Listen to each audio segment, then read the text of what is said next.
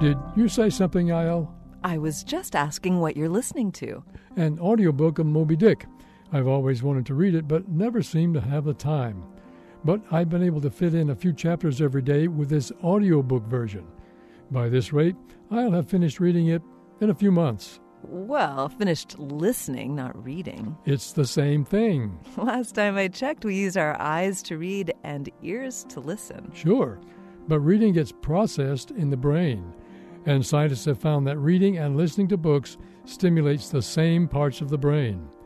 In a study, they asked participants to listen to stories from the Moth Radio Hour, a storytelling podcast.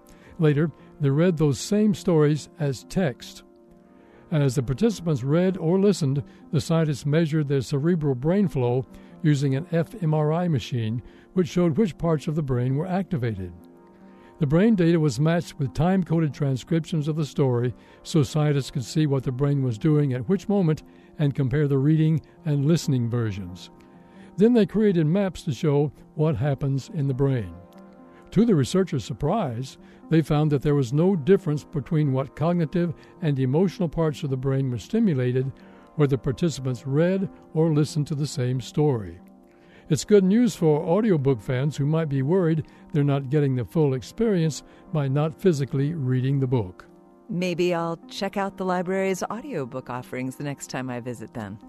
This moment of science comes from Indiana University. There are thousands more moments of science on our website at a momentofscience.org, where you can also view videos and sign up for podcasts.